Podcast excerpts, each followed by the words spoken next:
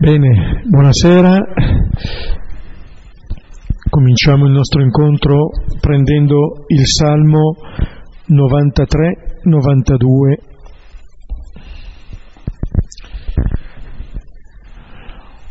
Lo preghiamo come sempre a due cori, il primo coro alla mia sinistra, il secondo alla destra. Nel nome del Padre, del Figlio e dello Spirito Santo. Il Signore regna, si ammanta di splendore. Il Signore si riveste, si cinge di forza. Rende saldo il mondo, non sarà mai scosso. Saldo è il tuo trono fin dal principio, da sempre tu sei. Alzano i fiumi, Signore, alzano i fiumi la loro voce, alzano i fiumi il loro fragore. Ma più potente delle voci di grandi acque, più potente dei flutti del mare, potente nell'alto è il Signore. Degni di fede sono i tuoi insegnamenti, la santità si addice alla tua casa, per la durata dei giorni, Signore. Gloria al Padre, al Figlio e allo Spirito Santo, come era nel principio e ora e sempre, nei secoli dei secoli. Amen. È un salmo molto breve, solo 5 versetti, è un salmo che proclama la regalità del Signore e è un salmo che, letto all'interno dei Vangeli della Passione, come stiamo facendo noi, assume un significato particolare, innanzitutto sul tipo di regalità con cui questo Signore si presenta, lo splendore e la veste a cui si fa riferimento sembra richiamare la veste splendente di cui aveva vestito Gesù il re Erode, eppure proprio lì per noi il Signore regna, lì il Signore ha il suo trono. Se ricordiamo al capitolo 18 di Luca, cioè prima dell'ingresso a Gerusalemme, l'ultimo segno che Gesù compie è la guarigione del cieco di Gerico. Come dire che per contemplare in quel Gesù il Signore, nel Gesù della Passione, abbiamo bisogno davvero di essere guariti nei nostri occhi, nel nostro sguardo. E qui poi il salmista nella seconda parte, nel corpo del Salmo, parla di questi fiumi che alzano la loro voce, il loro fragore. L'abbiamo notato, lo noteremo anche stasera. Ci sono i fiumi, diversi tipi di fiumi, che alzano la voce, che vogliono sommergere in Gesù la verità, ma appunto c'è una potenza più forte di questi fiumi. È la santità del Signore, sono i Suoi insegnamenti, che vedremo santità e insegnamenti che si rivelano in modo paradossale. Allora entriamo nel brano di questa sera, con questi occhi desiderosi di vedere come il Signore regna, qual è la voce del Signore, qual è la sua potenza. Giusto qualche parola per ricordare quello che abbiamo meditato nelle volte precedenti, prima di entrare nel brano di oggi. Siamo nel pieno della passione, abbiamo visto come Gesù, dal momento in cui viene arrestato nell'orto degli ulivi, viene condotto prima alla casa del sommo sacerdote, poi portato al Sinedrio, poi ancora nella casa del prefetto Ponzio Pilato, e Ponzio Pilato lo invia poi da Erode. Sono tutta una serie di luoghi diversi, di luoghi nella città di Gerusalemme che vedono Gesù inerme, che viene trasferito da un posto all'altro e dove incontra di volta in volta degli interlocutori differenti. interlocutori che nei momenti in cui entrano in contatto con Gesù alla fine mostrano anche quello che veramente è nel loro cuore.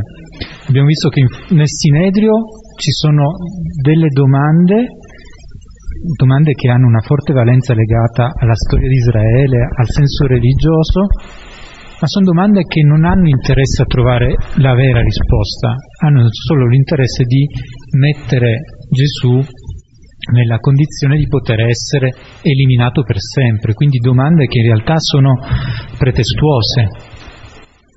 In Pilato, nell'incontro con Pilato, Pilato dice che non trova colpa in Gesù, però poi cerca di sbarazzarsi del problema, lo manda a Erode. E con Erode abbiamo visto la volta scorsa quanto sono veramente piccole le motivazioni che lo spingono ad avere questa curiosità di vedere Gesù. Allora, in questo sorta di pellegrinaggio subito da parte di Gesù nei vari luoghi di Gerusalemme, quello che vediamo alla fine è il vero volto di tutti i suoi interlocutori. Che cos'è che veramente stanno cercando? In questo senso Gesù non fa altro che rivelare quelle che sono le loro contraddizioni, i loro desideri, le loro fragilità. In questo Gesù, che viene ridotto a questa situazione di forte e inerme, non può far nulla, ecco che però mette a nudo i suoi interlocutori, mostra chi sono davvero. E allora vediamo come questo anche nell'incontro, nei versetti che stasera andremo a meditare, come questo si continua a manifestare. E stasera leggiamo i versetti dal 13 al 25. Ecco, leggiamo Luca 23, 13-25. Ora Pilato, convocati i capi dei sacerdoti e i capi e il popolo, disse loro: «Mi portaste davanti quest'uomo, quell'uno che fuorvia il popolo, ed ecco io, giudicatolo al vostro cospetto, non trovai in quest'uomo nessuna colpa di quanto l'accusate». Ma neppure Erode, poiché lo rimandò a noi. Ed ecco, nulla degno di morte è stato fatto da lui. Punitolo dunque lo libererò. Ora gridavano tutti insieme dicendo: «Togli costui e liberaci Barabba». Questi era stato gettato in prigione per una rivolta avvenuta nella città e per un omicidio. Ora di nuovo Pilato si rivolse a loro, volendo liberare Gesù. Ma essi con più vigore gridavano: «Crocifiggi, crocifiggilo». Ora, per la terza volta, egli disse loro: «Che fece poi di male costui? Nessuna colpa di morte trovai in lui. Punitolo dunque, lo libererò». Ma essi incalzavano con grandi voci, chiedendo che egli fosse crocifisso, e si rafforzavano le loro voci. E Pilato decise che avvenisse quanto richiedevano. Ora liberò colui che chiedevano, che era stato gettato in prigione per rivolta e per omicidio, mentre consegnò Gesù alla loro volontà. In questo brano che stasera sarà oggetto della lezione c'è questo lungo confronto tra Pilato e possiamo dire, tutto il popolo di Israele. Questo confronto che è fatto da un andirivieni di affermazioni e di repliche, e se c'è questo continuo dialogo, quello che colpisce è che chi non parla è Gesù stesso, chi non fa nulla è Gesù. Il testo del Vangelo non riferisce nessuna parola o nessun gesto di Gesù. Gesù assiste a tutto quello che sta accadendo, resta lì in questo che è un dialogo tra sordi, tra Pilato e Israele, tra Pilato e il popolo, che ha per oggetto proprio la sua vita. E allora Questo atteggiamento di Gesù può davvero essere fonte di interrogativi per noi, e vedremo meglio poi nell'analisi dei versetti che cos'è che ci indica, che cos'è che ci mostra.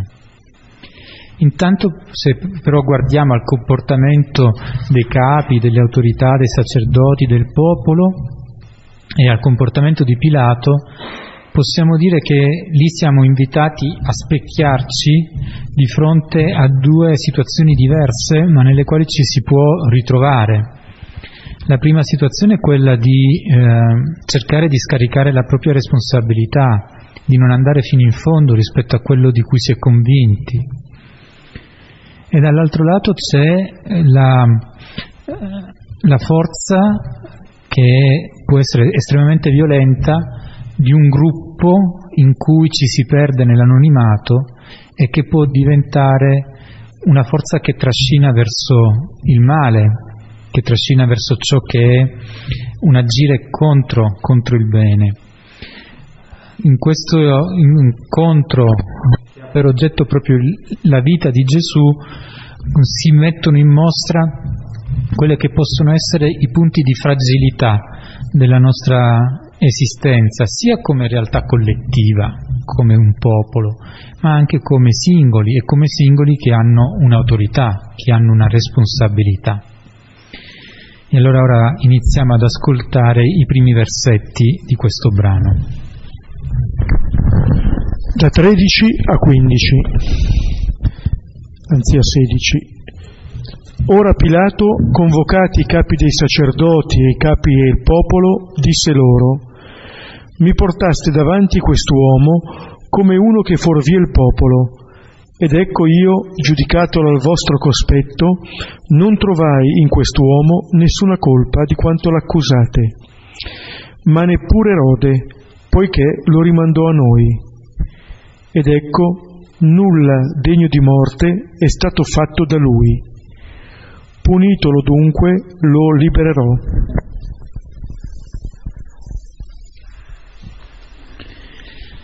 Iniziamo ad ascoltare la voce di Pilato. Sta parlando ad un gruppo che lui stesso ha riunito. L'Evangelista dice che sono stati riuniti i capi dei sacerdoti, le autorità e il popolo. Quindi Pilato, per poter risolvere, diciamo così, il problema costituito da Gesù, non si accontenta più di interloquire solo con i sacerdoti, i capi dei sacerdoti che gli avevano portato Gesù chiedendo la sua condanna, ma in qualche modo raduna davanti a sé veramente Israele, con le autorità, quindi i responsabili del popolo, i responsabili religiosi e il popolo stesso. In qualche misura ci troviamo di fronte ad un Pilato, all'autorità romana, che si trova anche in imbarazzo. Lui aveva cercato di liberarsi del problema di Gesù, aveva colto l'occasione di mandarlo da Erode nel momento in cui aveva capito, aveva saputo che era Galileo. Però Erode non gli ha risolto il problema, anzi, rimandando indietro Gesù, lo costringe a prendere posizione. E allora che cos'è che fa Pilato? In fondo, nella sua prospettiva, cerca di trovare una soluzione politica, una soluzione che potesse essere non troppo dannosa, per salvare quest'uomo, che riconosce come innocente. Ecco che quindi chiama il popolo. Perché? Perché probabilmente sapeva che il popolo non era ostile a Gesù. Se noi andiamo indietro nei versetti del Vangelo di Luca, dal momento in cui Gesù entra in Gerusalemme, più volte Luca sottolinea che il popolo ascoltava Gesù. Lo ascoltava nel Tempio, per esempio al capitolo 19, versetto 48, o ancora al capitolo 21, al versetto 38, e che le stesse autorità religiose avevano timore ad approfittarne delle situazioni per liberarsi di Gesù, perché sapevano che il popolo era con lui. Luca lo dice al versetto 19 del capitolo 20. Quindi possiamo immaginare che da politico che cerca di schivare le situazioni più complicate, Pilato avesse fatto un calcolo: convochiamo il popolo che sarà favorevole a quest'uomo, per cui non sarò io a dovermi esporre e difenderlo, saranno loro stessi, il popolo stesso, che salverà Gesù da quelle che sono le intenzioni dei capi. Quindi in questo senso quello che fa Pilato è voler giocare sfruttando la situazione e riuscendo a tirarsene fuori in un modo in cui non subisce dei danni, non subisce dei contraccolpi nel suo potere. E allora di fronte a questo pubblico costituito dai capi, dalle autorità e dal popolo, come un bravo magistrato in questo caso riassume tutto quello che è successo, racconta passo passo quello che è successo, dice: voi mi avete portato quest'uomo e lo avete accusato di essere uno che fuorvia il popolo, che sovvilla il popolo, che era una delle accuse che i capi avevano formulato contro Gesù, e poi racconta che lui non ha trovato nulla per ritenere colpevole quest'uomo, e dice anche: io l'ho interrogato al vostro cospetto. Quindi a sottolineare come tutto si sia svolto in un modo pubblico, in un modo lecito, a ricordare quasi quello che è anche la parola del Vangelo, che dice che abbiamo ascoltato da poco anche nella liturgia ambrosiana, come la luce non può essere nascosta, che tutto ciò che è segreto va rivelato, questo al vostro cospetto, cioè non con sotterfugi che sono stati sotterfugi dei capi, dei sacerdoti, no, al vostro cospetto l'ho interrogato e al vostro cospetto io ho constatato che non c'è nulla di vero in quello che voi state muovendo come accuse. E aggiunge: e l'ho mandato anche da Erode, ma me lo ha rimandato indietro, nel senso che anche lui non ha trovato nulla di colpa in tutto questo. Cioè è come se fosse una vera e propria aringa che fa Pilato, e dice: non ha fatto nulla che meriti la morte, non solo non ho trovato nulla dentro, ma non ha fatto proprio nulla che meriti la morte. E noi, per quello che sappiamo, avendo letto il Vangelo di Luca, anzi sappiamo che non solo non ha fatto nulla per cui merita di morire, ma tutte le sue azioni e le sue parole sono state per la vita, è proprio l'opposto. Ma Pilato, in questo senso da magistrato, si limita a constatare che nulla è stato fatto che è un atto che giustifica un intervento così violento. Quindi alla fine l'unico capo di accusa anche che riprende, che è quello di aver fuorviato il popolo, come ci diceva la volta scorsa Beppe, sì, è vero, ha fuorviato il popolo, l'ha sobbillato, l'ha messo in rivolta contro quelle che erano delle posizioni, contro quelle che erano delle convinzioni che erano contro la buona novella. Quindi anche il capo di accusa dei tre che ricorda, in fondo è l'unico che ha un aggancio con la realtà, ma con la realtà dell'annuncio del Vangelo. Quindi Luca costruisce questo primo intervento di Pilato mostrando con forza come tutto in quello che lui sta affermando vada nella direzione di liberare Gesù, di poterlo liberare. Aveva cercato di sottrarsi in tutti i modi a quella che era la situazione complicata in cui si trova. Nel momento in cui deve prendere posizione, sembra che non abbia paura, vada avanti. Però poi al versetto 16 leggiamo: perciò, dopo averlo punito, lo rimetterò in libertà. Ma e perché? Perché punirlo se non ha fatto nulla? Perché punirlo se non ha fatto nulla di male? Dove punirlo significa la punizione che Luca non scrive, ma che sarebbe stata la punizione che poteva essergli inflitta, era la flagellazione. Perché sottoporre Gesù alla flagellazione se non ha fatto nulla di male? È come se in qui Pilato stia mostrando una debolezza in realtà. Ha detto tutto bene, ha ricostruito tutto bene, ha affermato che non ha trovato nulla di male in Gesù, però di fronte alle autorità, ai sacerdoti, al popolo, è come se stesse dicendo: voi mi avete chiesto la sua morte, facciamo un patto. La morte no, però una punizione anche dolorosa e severa, quella va bene. Vediamoci incontro. Voi smettetela di chiedere la morte di quest'uomo e io come modo per accontentarvi facciamo che venga punito seriamente. E in questa frase si rivela quella che è la fragilità di Pilato stesso ed anche in fondo la fragilità del modo in cui lui intende il suo ruolo, perché sta abdicando al suo ruolo, non sta portando fino in fondo la responsabilità che gli è stata affidata.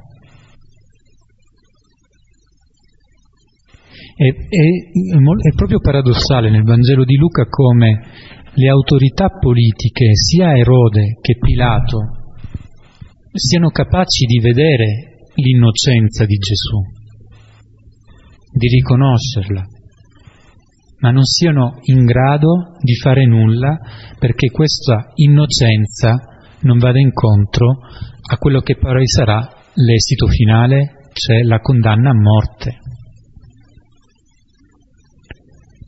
Sono per motivi diversi delle autorità deboli e questo ci può far riflettere su quanto possono essere gravi le conseguenze di chi è chiamato a svolgere un ruolo di autorità, di responsabilità, che poi significa anche di servizio, ma è debole, non ha la forza per poterlo fare fino in fondo.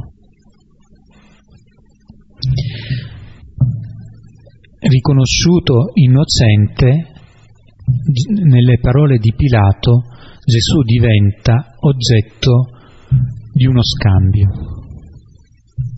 E in questo modo però finisce con essere gettata sulla persona di Gesù l'ombra che una colpa esiste, perché se può essere punito, una colpa esiste.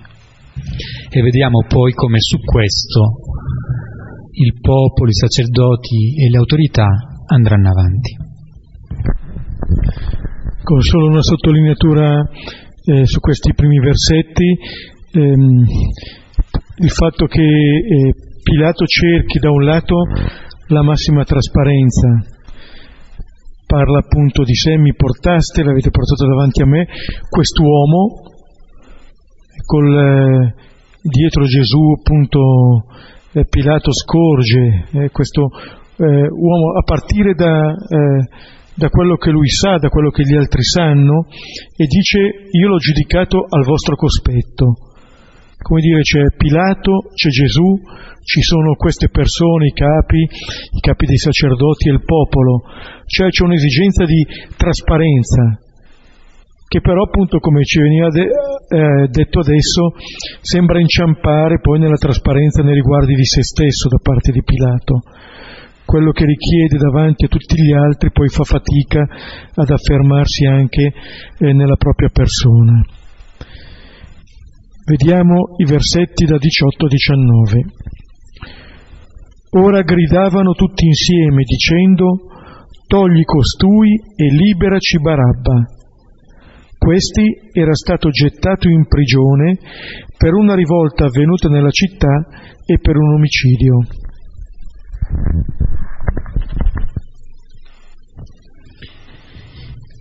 il calcolo di Pilato, suo malgrado, si rivela qualcosa che non funziona. Se prima l'Evangelista aveva parlato di capi dei sacerdoti, autorità e popolo, ora dice tutti. Se Pilato aveva nutrito la speranza che il popolo poteva difendere Gesù, si trova di fronte invece ad una situazione ben diversa. Sono tutti insieme che gridano di liberarli, di togliere Gesù e piuttosto di liberare Barabba, quest'uomo che, per quello che possiamo sapere, doveva essere uno zelota che era stato accusato di aver fomentato una rivolta nella città e che era stato quindi giudicato e condannato per questa rivolta e per omicidio. Tutti indistintamente quelli che sono lì con Pilato in quel momento stanno chiedendo che sia liberato un omicida riconosciuto e condannato un innocente. E questo è il grande dramma che è nella passione, che una persona riconosciuta come innocente si trova indifesa e non c'è nessuno che leva la voce per affermare quella che è la verità, nessuno che lo faccia con convinzione e fermezza. Un innocente che viene messo da parte, che tutti chiedono che sia tolto dalla loro vista perché sia liberato questo Barabba, che significa figlio di suo padre. E qui c'è anche forse una sorta di ironia tra Gesù, che è il figlio del padre, il figlio che ci rivela il padre, e noi poi preferiamo Barabba, preferiamo quest'uomo che è figlio di suo padre, secondo il significato del nome, che si è macchiato di sangue le mani, che in qualche misura rappresenta forse anche quell'ideale politico che alcuni seguivano e che desideravano per la liberazione di Israele, una liberazione che non passa per il messaggio del Vangelo, ma invece per quello della violenza. Tutto questo si gioca qui e gridano forte, e l'unico che, come dicevo, non prende la parola è invece Gesù. Assiste a tutto questo senza intervenire, e in questo possiamo ritrovare quello che è l'inizio del primo canto del servo, che nel capitolo 42 di Isaia. Leggo i primi versetti.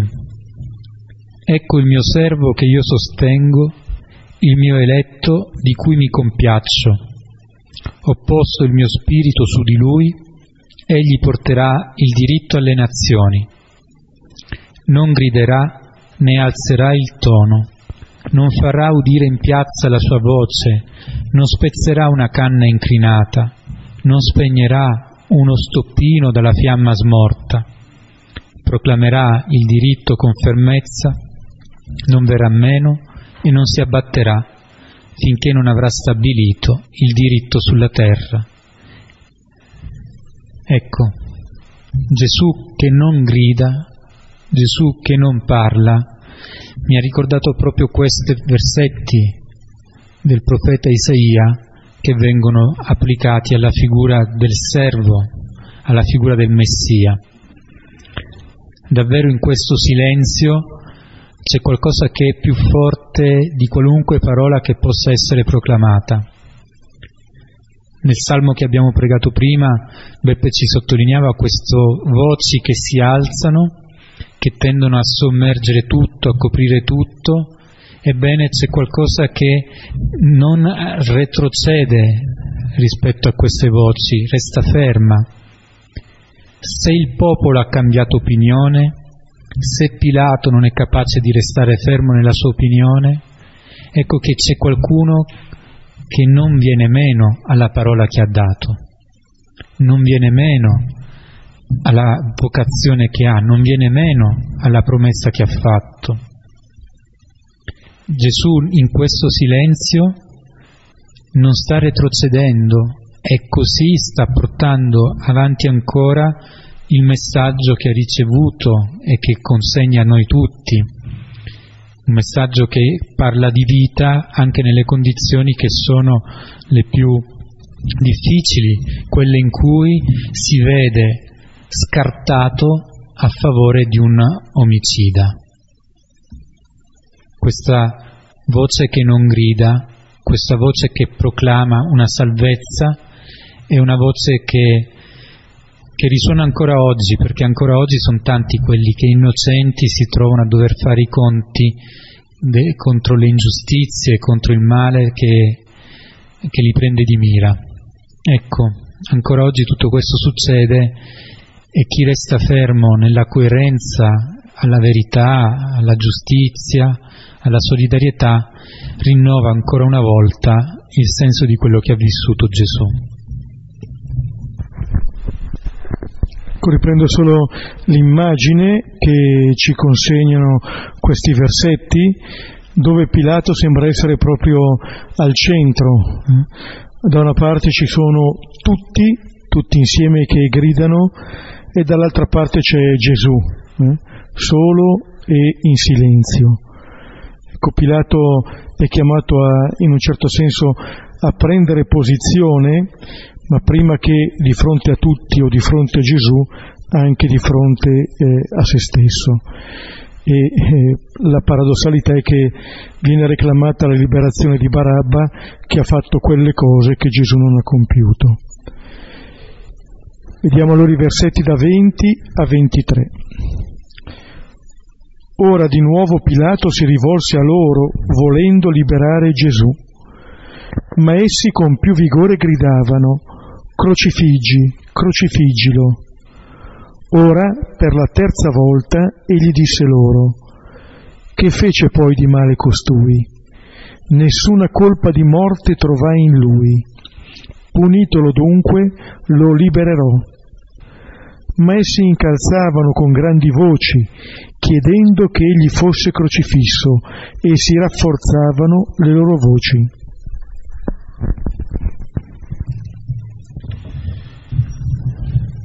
Abbiamo visto quindi come questo tutti che accerchia Pilato chiede una soluzione ben precisa, e Pilato resiste una seconda volta, prende di nuovo la parola e afferma che vuole mettere in libertà Gesù. E a questa affermazione questo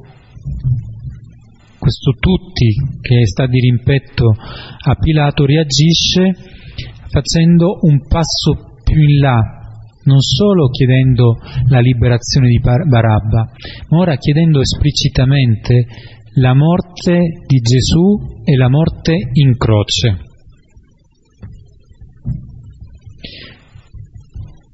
Sappiamo che la morte in croce era la punizione più infamante possibile che poteva essere inflitta ad una persona condannata nell'impero romano, talmente infamante che era riservata solo ad alcuni.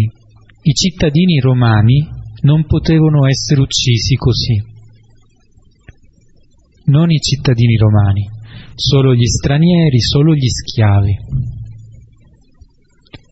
E questa pena così dolorosa, così tremenda, così infamante, poteva essere inflitta per delitti atroci, per omicidi, per furti gravi, per ribellioni, per crimini seri, gravissimi. Quindi abbiamo da un lato questo Pilato che afferma di nuovo che nulla trova di colpevole in Gesù, e i suoi interlocutori che chiedono la morte in croce, chiedono il massimo delle pene possibili. Se la morte in croce si associa ad un crimine talmente grave commesso da qualcuno che è uno schiavo o qualcuno che è uno straniero, è come voler dire cancellare il nome di Gesù, infangarlo, infangare il nome di Gesù. Talmente forte in questo momento è la violenza e l'odio che nutrono nei suoi confronti, che vogliono davvero cancellarlo completamente. E di fronte a queste parole, per una terza volta Pilato tenta di resistere. Per una terza volta Pilato rilancia. Di nuovo dice che non ha trovato nulla in lui che meriti la morte e aggiunge: che male ha fatto? Ditemi che male ha fatto, che possa essere la ragione che giustifica questa morte in croce. Ci possiamo chiedere che male ha fatto, e però Pilato poteva anche aggiungere un'altra domanda: ma ditemi anche che bene vi ha fatto, perché in questa folla che lì di fronte ci sono quelli che lo hanno ascoltato a Gerusalemme. Forse c'è stato qualcuno che anche è stato toccato nel profondo, guarito, anche guarito fisicamente. Che male ha fatto è di solito la frase che uno dice di fronte a qualcosa che sente come ingiusto, dice: ma che male ho fatto? Ma con Gesù si va anche un passo avanti. Giustamente ci possiamo chiedere che bene mi ha fatto e perché a un certo punto volto la spalle a Gesù. Che bene mi ha fatto, che bene ci ha fatto. E di nuovo Pilato dice: lo punirò e lo rimetterò in libertà. È come se fosse l'ultima offerta che lui rinnova, perché si possa giungere ad una conclusione che non vada a punire quest'innocente. Un tentativo estremo di dire: d'accordo, vi do un'altra possibilità per tornare indietro sui vostri passi, per poter cambiare idea. In questo senso è come se effettivamente Pilato, per volte dicendo che non ha commesso nulla di male Gesù e che perciò lo vuole liberare, è come se per tre volte stesse dicendo ai suoi interlocutori: cercate di ravvedervi. Forse in modo inconscio Pilato diventa in questo senso anche uno strumento per interrogarsi, per lasciarsi interrogare da quella che è la verità, da quella che è l'innocenza. Ma i suoi interlocutori non sono disposti a cambiare. Il versetto 23 dice: rafforzavano le loro voci. Non ascoltano nient'altro se non la loro voce.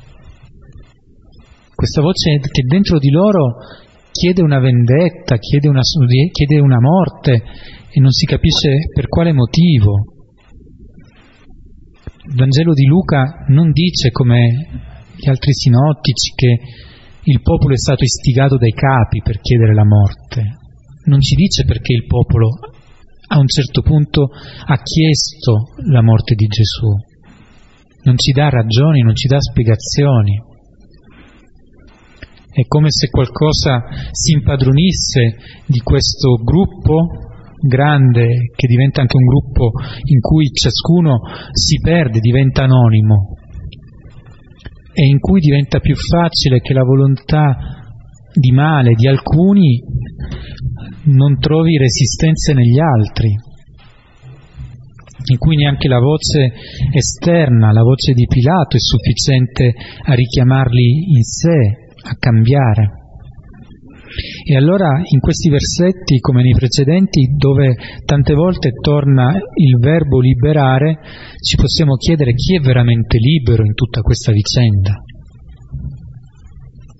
Quanto è libero questo popolo che chiede la morte di Gesù? Che libertà ha? E qual è la libertà anche di Pilato? In questa scena apparentemente l'unico che non è libero è Gesù, l'unico che è legato, senza voce, senza possibilità di fare nulla è Gesù. Ma quanto veramente Pilato e i suoi interlocutori sono liberi? Liberi dalle loro paure, liberi dai loro condizionamenti, liberi dalle loro visioni distorte. E quando non siamo capaci di liberarci da tutto questo, di prendere distanza, le conseguenze poi sono quelle di ferire qualcun altro, di ferire chi c'è vicino, di ferire l'innocente. Le conseguenze sono quelle di fare, anche senza rendersene pienamente conto, di fare del male.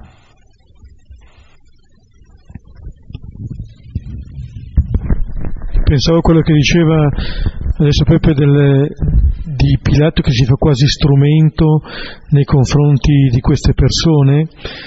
Sembra essere un po' una sorta di dialogo come quello che viene intessuto con Caino quando è abbattuto, e il Signore cerca appunto attraverso alcune domande di chiamarlo a questo dialogo a cui Caino non risponde. Quelle che sono le grida di queste persone in Caino saranno già il gesto omicida nei confronti di Abele. E questa mancanza di dialogo, Pilato lo cerca ma non viene data risposta, cerca di immettere anche un po' di ragionevolezza rispetto a quello che sta accadendo, ma non c'è risposta. E allora pensavo anche a quello che era avvenuto al Sinedrio e poi nel primo incontro con Pilato, dove Gesù è quello che ascolta, perché di fronte alle domande che gli vengono fatte, tu dunque sei il figlio di Dio, lui risponde, voi stessi dite che io lo sono. E poi Pilato nel primo incontro, sei tu l'erede dei Giudei, egli rispose, tu lo dici. Ecco, se non altro questi fanno esperienza che c'è uno, che c'è quest'uomo che ascolta quello che loro dicono, che rimanda quello che stanno dicendo. È come se attraverso questa presenza, questo rimando, questo ascolto, questi uomini potessero sperimentare qualcosa di quello che i discepoli hanno sperimentato nel cenacolo: prendete e mangiate. Gesù si sta consegnando a queste persone, sta offrendo a queste persone la possibilità, come diceva adesso Peppe, chi è davvero libero? Ecco, Gesù li vuole associare alla sua libertà, è una proposta, non può essere, nessuno può essere costretto. Da ultimo questo Pilato che per 3 volte parla loro, richiama un po' sullo sfondo anche il triplice rinnegamento. Là Pietro per 3 volte dice che non lo conosce, qui Pilato per 3 volte afferma invece l'innocenza di Gesù, ma poi l'esito sarà lo stesso, abbandonato dal discepolo e anche da Pilato. Versetti 24-25. E Pilato decise che avvenisse quanto richiedevano. Ora liberò colui che chiedevano, che era stato gettato in prigione per rivolta e per omicidio, mentre consegnò Gesù alla loro volontà. E l'esito di questo dialogo tra sordi è che Pilato capitola, alza bandiera bianca, cede a quelle che sono le urla della gente. ed è difficile immaginare che dietro qualcuno che sta urlando ci sia molto raziocinio, ci sia un pensare fondato. Il versetto 25 dice che consegnò Gesù al loro volere. E in questa misura, in questa formula, è come se prendesse corpo ancora una volta il venir meno da parte di Pilato a quello che è il compito che gli è chiesto in quanto responsabile politico. È il volere del popolo che decide, e lui ha abdicato a questo compito, ha abdicato al dover prendere una decisione. Il suo lasciare aperta la porta di quel compromesso, di quel dire che è innocente ma lo punirò, porta poi in fondo a questo esito, ne rivelava la debolezza, e il popolo l'ha accolto bene, è rimasto fermo nelle sue posizioni, anzi ancora più forte ha rivendicato la morte di Gesù, e alla fine Pilato si è rivelato ad essere veramente il debole in questo confronto. E allora ci troviamo così a questa situazione in cui colui che è l'assassino viene liberato e colui che è innocente viene consegnato al volere del popolo che ne vuole la morte. Nell'orto degli Ulivi Gesù si era consegnato al volere del Padre. Ora vediamo che c'è Gesù che diviene oggetto di questa abdicazione da parte dell'autorità di Pilato, che lo consegna ai capi del popolo e al popolo stesso. In un modo singolare vediamo come la consegna di Gesù alla volontà del Padre passa attraverso anche questa consegna, in vista di quello che sarà però l'esito ultimo, in cui è proprio il disegno di salvezza che troverà piena realizzazione.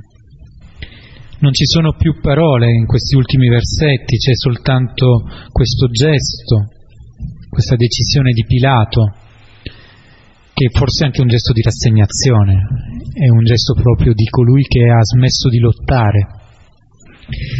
E allora un'ultima cosa che volevo condividere con voi era, ripensando all'insieme di questo brano, in cui ci sono questi continui andirivieni tra le richieste da parte della folla e dei capi e Pilato, che cerca debolmente di affermare una giustizia, di affermare una verità, mi facevano pensare a quello che può essere anche l'esperienza della lotta spirituale, l'esperienza del male che può trovarci in una posizione di essere lì, consapevoli di quello che è un bene, di qualcosa che è giusto, che è vero, che va difeso, che va riconosciuto, ma la pervicacia del male, la tenacia nel continuare ad assaltare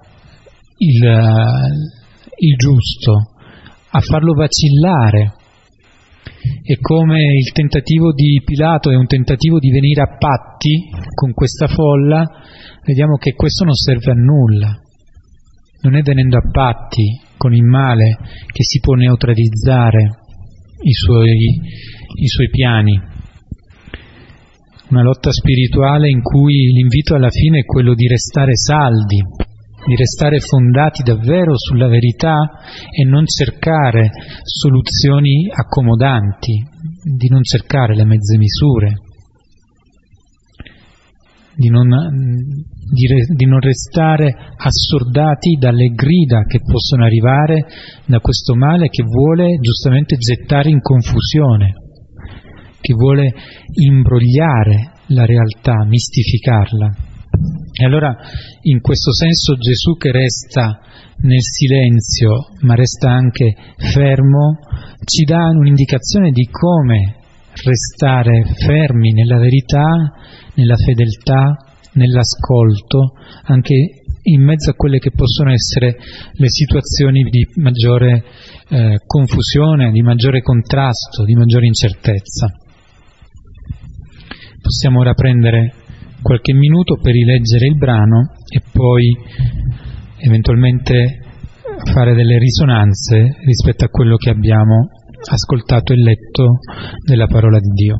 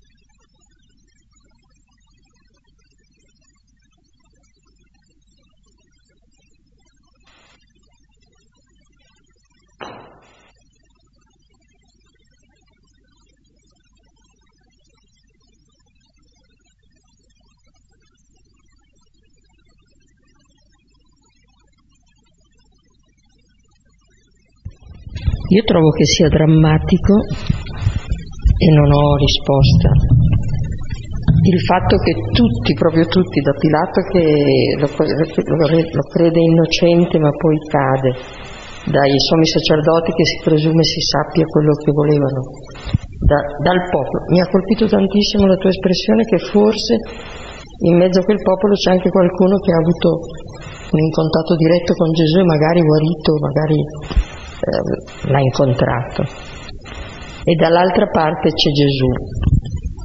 Quindi qui c'è da pregare e da capire che noi siamo da questa parte.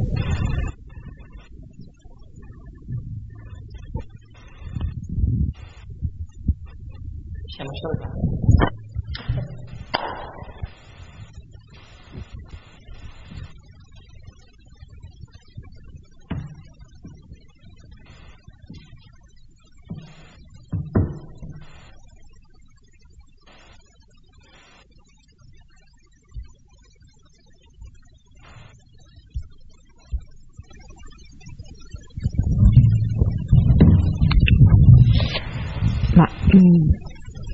Più che altro esprimo dei dubbi, delle domande che questo testo mi ha mosso.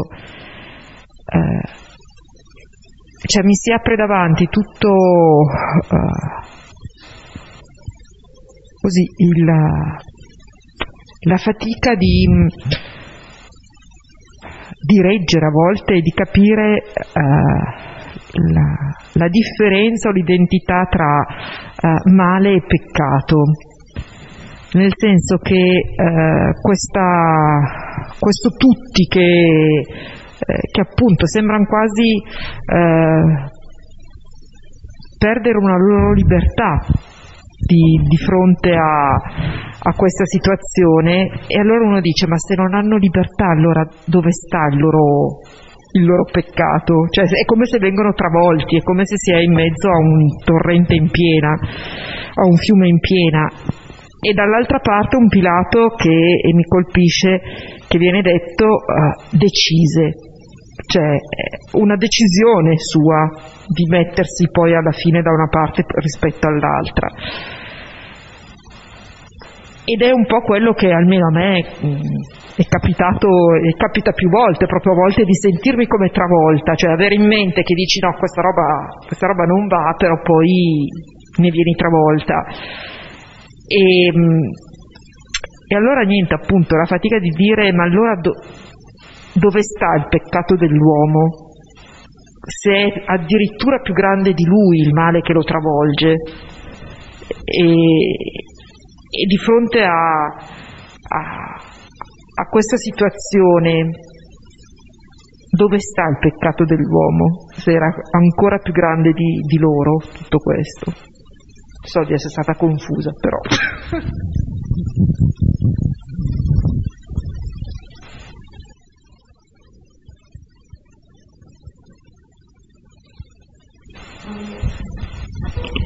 A me, alla vigilia della Shoah, della giornata della memoria, non della Shoah, mi ha mosso dentro quanti Pilati nella Shoah, quanti Pilati nella storia della rotta dei Balcani, in tutte le guerre che sono dimenticate, gente che avrebbe voluto ma che sapendo che avrebbe perso la vita, sono emersi dei martiri, no? Cioè, sappiamo benissimo nella Shoah quante persone hanno avuto il coraggio di perdere la vita in nome, gridando contro il male, però quanti ancora oggi si lasciano travolgere, insomma, dalla paura. Perché manchiamo di libertà in più prima.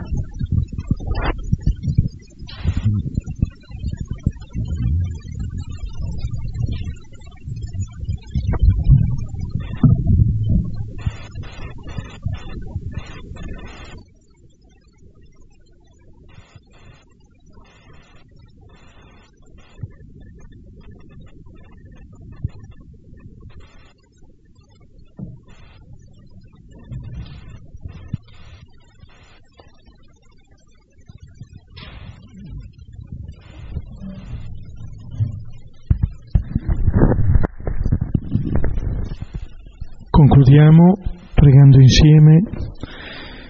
Padre nostro, che sei nei cieli, sia santificato il tuo nome, venga il tuo regno, sia fatta la tua volontà, come in cielo, così in terra. Dacci oggi il nostro pane quotidiano e rimetti a noi i nostri debiti, come anche noi li rimettiamo ai nostri debitori, e non abbandonarci alla tentazione, ma liberaci dal male.